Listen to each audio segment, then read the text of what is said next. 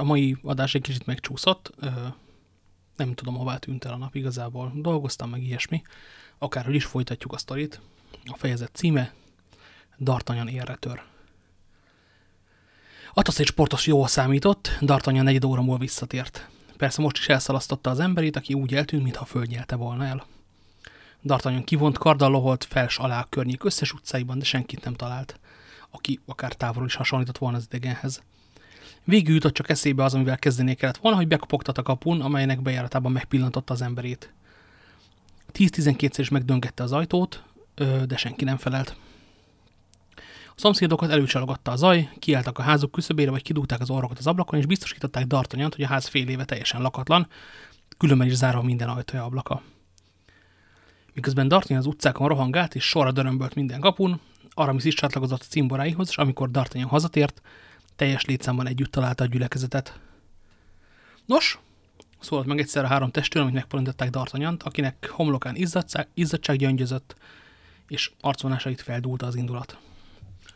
Nos, kiáltott fel, és kardját az ágyra dobta. Ez az ember maga az eleven ördög, úgy eltűnt, mint az árnyék, mint egy szellem vagy kísértet. Hisz a jelenésekben? kérdezte Portos. Én csak azt hiszem, amit látok, jelenést pedig sosem láttam, tehát nem is hiszek benne. Pedig a Biblia ezt parancsolja, szólt közben Aramis. Sámuel árnya megjelent Saulnak, Portos, és én igen nehezményezném, ha kétségbe vanna hitűnek ezt a tételét. Ember vagy ördög, test vagy árny, képzelgés vagy valóság egyre megy, ha a pokolba jutok, mindenképp ennek az embernek köszönhetem, mert egy remek üzletet ütött ki a kezünkből, amikor elillant, elillant, elillant mert bizony uraim legalább száz vagy annál is több aranyat húzott ki a zsebünkből. Hogy-hogy? kérdezte egyszerre Portos és Aramis. Atos, akinek a némaság elve volt, mindössze kérdő pillantást vetett D'Artagnanra. Planchi szólt D'Artagnan inosához, aki éppen bedugta a fejét az ajtó nyíláson, hogyha lehet csipegessen a társalgás elhullott morzsáiból. Erre le Bonacieux úrhoz, a házigazdámhoz, és mond neki, hogy küldjön fel 5-6 palack bózsenszi bort, én azt szeretem. Éjha! Korlátlan hitelt élvez a házi uránál, kérdezte Portos. Mától fogva, igen, felelt D'Artagnan, és ha a bora vinkó, fogadom, hogy vissza is küldetem. Ö, éljünk vele, de vissza ne éljünk, bölcsekedett Aramis. Mindig mondtam, hogy D'Artagnan a társaság esze szólalt meg Atosz, majd miután véleményt nyilvánított és fogadta D'Artagnan köszönő bókéit, tüstént megszokott hallgatásában merült. De böki már ki, mi történt, sürgette Portos. Úgy van, szólt Aramis, tüntesen kibizalmával kedves barátunk feltéve a bizalmas közlése nem érinti valamely hölgybecsületét, mert ez esetben jobb, ha megtartja magának a titkot. Itt persze véget is írhatna a történet. Nyugtalanságra semmi ok válaszolt Tartanyan, senki becsületén nem esik csorba attól, amit el akarok mondani. Hát nem a fenét. Azzal szóról szóra elmondta barátainak, mi történt közte és házigazdája között, és hogy ugyanaz az ember rabolt el érdemes házigazdája feleségét, akivel összerúgta a port a Szabad Molnár vendégfogadóban. Urasságod üzlete nem is rossz szólt, hát miután szakértelemmel megízlelte a borcs, fejét megbicentve jelezte, hogy jónak találja. Ki is szedünk 50-60 aranyat a derék férfiúból. Most már csupán az a kérdés, érdemes-e kockára tenni négyünk fejét 50-60 aranyért. Az ám a fel D'Artagnan, csak hogy asszony van az üzlet mögött. Elrabolták, minden bizony életére törnek, talán meg is kínozták, és mindezt azért, mert hűségesen szolgálja úrnőjét. Vigyázzon, D'Artagnan, vigyázzon, intette Aramis. Úgy látom, a kelleténél jobban izgatja Bonacieux sorsa. A nő romlásunkra teremtetett. Minden nyomorúságunk tőle származik. Atos, amint meghallotta Aramis intelmét, összevonta a szemöldökét és ajkába harapott. Bonacieux ennyit sem érdekel kiállt a fel hanem a királyné sorsa. Annál inkább. Elhanyagolja a király, üldözi a bíboros, s hova tovább valamennyi barátja fejével lakol. Mert azokat szeretik, akiket legjobban gyűlölünk, a spanyolokat és az angolokat. Spanyolország a hazája felelte D'Artagnan, és nagyon természetes, ha szereti a spanyolokat, egy földszülöttei. Ami pedig a további szemrehányást illeti, én úgy hallom, nem az angolokat szereti, hanem egy bizonyos angolt. Szavamra szólalt meg Atosz. Az a bizonyos angol nagyon is rászolgál, hogy szeressék annyi szent. Soha nem láttam nemesebb megjelenési urat. Arról nem is beszélve, hogy öltözködésben sem éri senki utol, mondott a Portos. Ott voltam a Louvre-ban, amikor gyöngyöt szórt a levők közé, és Isten úgyse két szemet vágtam zsebre. Tíz aranyával adtam el darabját. Ismerette is Aramis? Akárcsak az urak, mert ott voltam az Amieni kertben, amikor elfogtuk, Pütanzsúr engedett be, a királyni istállómestere, akkoriban szeminarista voltam, az volt a véleményem, hogy a kaland igen kínos a királyra. Mindezek ellenére, mondta D'Artagnan, egy percig sem haboznék kézen fogni Buckingham herceget. Ha tudnám, hol van, és a királynéhoz vezetni, már csak azért is, hogy a bíboros urat a méregegye. Mert igazi egyetlen örök ellenségünk csupán a bíboros uraim, senki más, és ha szerétejthetnénk, hogy valami gyilkos tréfát eszéljünk ki ellene szavamra, szívesen vásárvinném a bőröm. Szóval folytatta Athos, és D'Artagnanhoz fordult. A rőfös azt mondja, hogy a királyné szerint Buckinghamet csellel csalogatták ide. Igen, ettől fél a királyné. Várjunk csak, szólt Aramis. E, mire? kérdezte Portos. De nem, nem, folytassák, szeretnék egyet-mást emlékezetembe idézni. Nekem pedig szilárd meggyőződésem mondta D'Artagnan, hogy a királyné varonőjének elrablása összefügg az eseményekkel, amelyekről épp most beszélgettünk, sőt, talán azzal is, hogy Buckingham úr Párizsban van. Ötletes ez a Gasconyi, mondta ismerően Portos. Szeretem, hogy beszél, szólt Athos. Olyan kedves a tájszólása. Uraim, folytatta Aramis. Figyeljenek csak rám. Halljuk Aramiszt, mondta három cimbora. Tegnap egy tudós teológusnál voltam látogatóban, néha-néha felkeresem, hogy tanulmányaimról beszélgessek vele. Atos elmosolyodott. Elhagyatott helyen lakik, folytatta Aramis. Így kívánja hajlama, hivatásra, szóval amikor kiléptem a házból, Aramis megagadt. Szóval kérdezték a hallgatói, amikor kilépett a házából, Aramis szemlátomást küzdködött, mint amikor valaki hazugságba bonyolódik és váratlan akadályba botlik. Három rája azonban merően figyelte, fülük mohón lest minden szavát, nem hátráltatott meg. A, a tudós férfiúnak van egy unoka húga, folytatta Aramis. Áhá, unoka húga szólt közben Portos. Tisztes, korú hölgy, szólt Aramis. A három cimbora fölnevetett persze. Jó, ha nevetnek vagy kételkednek, mondta Aramis, nem mondok semmit. Hiszünk, mint egy muzulmán, és hallgatunk, mint a sír, szólt Atosz. Akkor folytatom, mondta Aramis. A tudós doktor unoka Huga olykor meglátogatta a bácsikáját, tegnap történetesen velem egy időben kereste fel, és a jó modor úgy kívánta, hogy hintójához kísérjem. Ej, ha! Hát hintója is van a hugocskának, szólt ez a Portos, akinek többek között az is a hibája volt, hogy nem tudta féken tartani a nyelvét. Nos, barátom, ez bizony bájos ismerettség. Portos, válaszolt Aramis. Nem egy alkalommal szóval tettem már, hogy tapintatlans, ez nem válik a javára hölgytársaságban. Uraim, uraim, kiáltott fel D'Artagnan, mert sejtettem már, mit leplez Aramis kalandja. Komoly a dolog, ha megtehetünk, ne tréfáljunk vele, nagyon kérem, folytassa Aramis.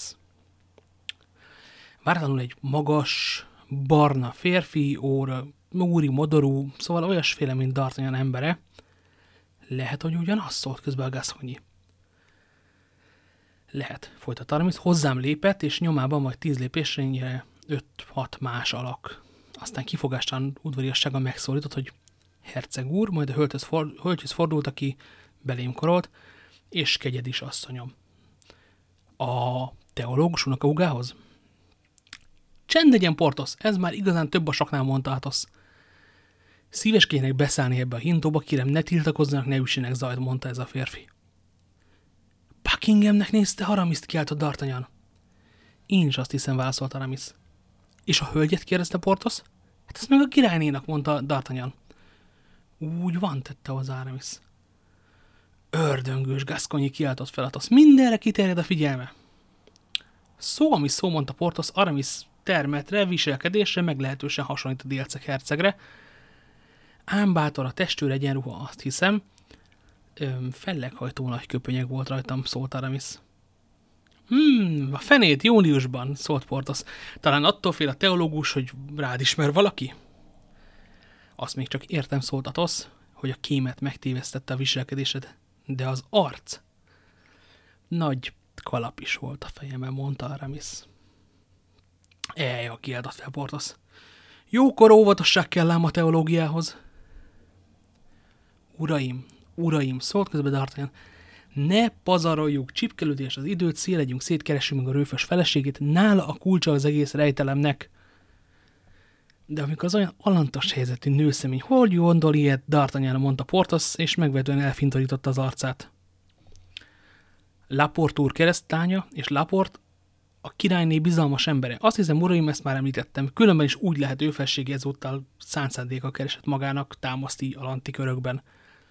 Aki magas polcon ül, messziről szemet szúr, a bíborosnak pedig sas szeme van közismerten. Hát jó, mondta Portos, csináljuk meg a rőfösnek a költségvetést, de jó borsosat. Szükségtelen, mondta D'Artagnan, mert ha ő nem is fizet, majd megfizetnek másfelől. E pillanatban rohanó léptek dobogása verte fel a lépcsőházat, nagy robajjal kivágodott az ajtó, és a szerencsétlen rőfös ontott be a szobába a tanácskozó cimborák közé. Az Istennek, uraim, mentsenek meg, mentsenek meg! Négy ember üldöz, el akarnak fogni, segítsenek! Portos és Aramis felállt. Türelem, kiáltott D'Artagnan, és intett, hogy dugják vissza hüvelybe félig kimont kardjukat. Türelem? Most nem a bátorság a fontos, hanem az óvatosság. Talán csak nem hagyjuk, kiáltott fel Portos. Hagyjuk, D'Artagnanra a dolgot, szólalt meg Atos. Mondtam már, hogy ő társaság esze. Én, ismétlem, neki engedelmeskedem, D'Artagnan, így, amit akarsz. E pillanatban így Gád is jelent meg az előszoba ajtajában, mikor meglátták a velük szemben álló testőröket, és oldalukon a kardot, kardot megtorpantak. Tessék, urak, tessék, kiáltott D'Artagnan. Itt én vagyok a gazda, valamennyire király és a bíboros hűszolgái vagyunk. Tehát nem ellenzik az urak, hogy végrehajtsuk a parancsot? kérdezte a gárdista, aki a szakaszparancsnoka lehetett. Sőt, ellenkezőleg. Uraim, karhatalommal is támogatjuk az urakat, ha kell. Miket beszél ez, dörmögte Portos. Hallgass, te fajankó, mondta Atos. De uram, hiszen megígérte, súgta oda a szerencsétlen rőfös. Csak akkor segíthetünk, a szabadon maradunk, vetette oda halkan gyorsan D'Artagnan. Ha védelmére kerünk, magával együtt lefognak. De mégis azt hisz... Jöjjenek, uram, jöjjenek, mondta D'Artagnan jó hangosan. Semmi okom, hogy az urat, védel, urat, urat védelmembe vegyem. Ma láttam először életembe, s ma is. Miért? kérdezzék meg tőle magától. A házbérét követelte. Így van, Bonacieux úr, feleljen. Így, uram, így kiáltott fel a röves, de arról miért nem beszél... Szót se rólam barátaimról, de főleg a királynéról. Különben mindjárt elveszünk, és maga nem menekül. Tessék, uraim, vigyék ezt az embert! És D'Artagnan az elképett rőföst a gárdistákhoz taszigálta.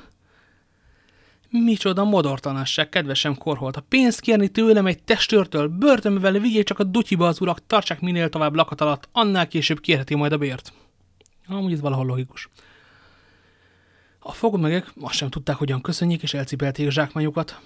Amikor éppen kiléptek volna az ajtón, D'Artagnan a parancsnok vállára ütött. Igazán megijedtánk egymás egészségére egy pohárral szólt, és más megtöltött két poharat a Bonassi úr bőkezőségét dicsérő Bózsenszi borral. Nagyon megtisztel az úr, mondta fognak parancsnok, a köszönettel veszem.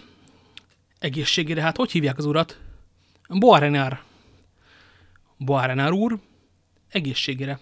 Nemes uram, megkérdeztem én is az, az önbecses nevét. D'Artagnan. Egészségére, uram.